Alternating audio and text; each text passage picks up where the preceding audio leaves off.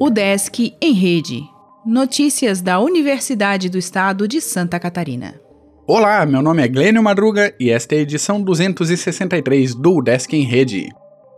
O Desk Lages põe seus respiradores mecânicos à disposição de hospital.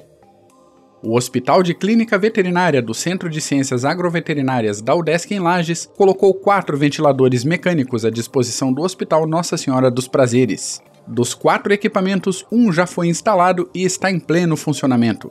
Os demais ventiladores continuam à disposição do hospital para serem usados em leitos para tratamento de pacientes com Covid-19 ou outras patologias, de acordo com a necessidade do hospital. Segundo o coordenador do setor de anestesiologia do Hospital de Clínica Veterinária, professor Nilson Oleskovich, os ventiladores são de uso humano e são utilizados na rotina anestésica, no ensino e na pesquisa do Hospital de Clínica Veterinária.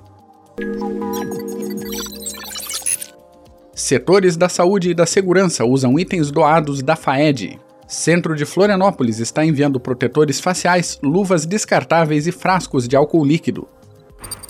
Cefid arrecada recursos para ajudar população na capital. Campanha da unidade está doando alimentos e itens de higiene para a comunidade da Vila Aparecida. O Desk Laguna sugere medidas para conter contágio da Covid-19. Pesquisadores recomendam atenção especial para quem vive em situação de rua ou moradia precária. Governo de Santa Catarina investe 76 milhões de reais contra coronavírus. E Prev divulga orientações a servidor inativo e pensionista.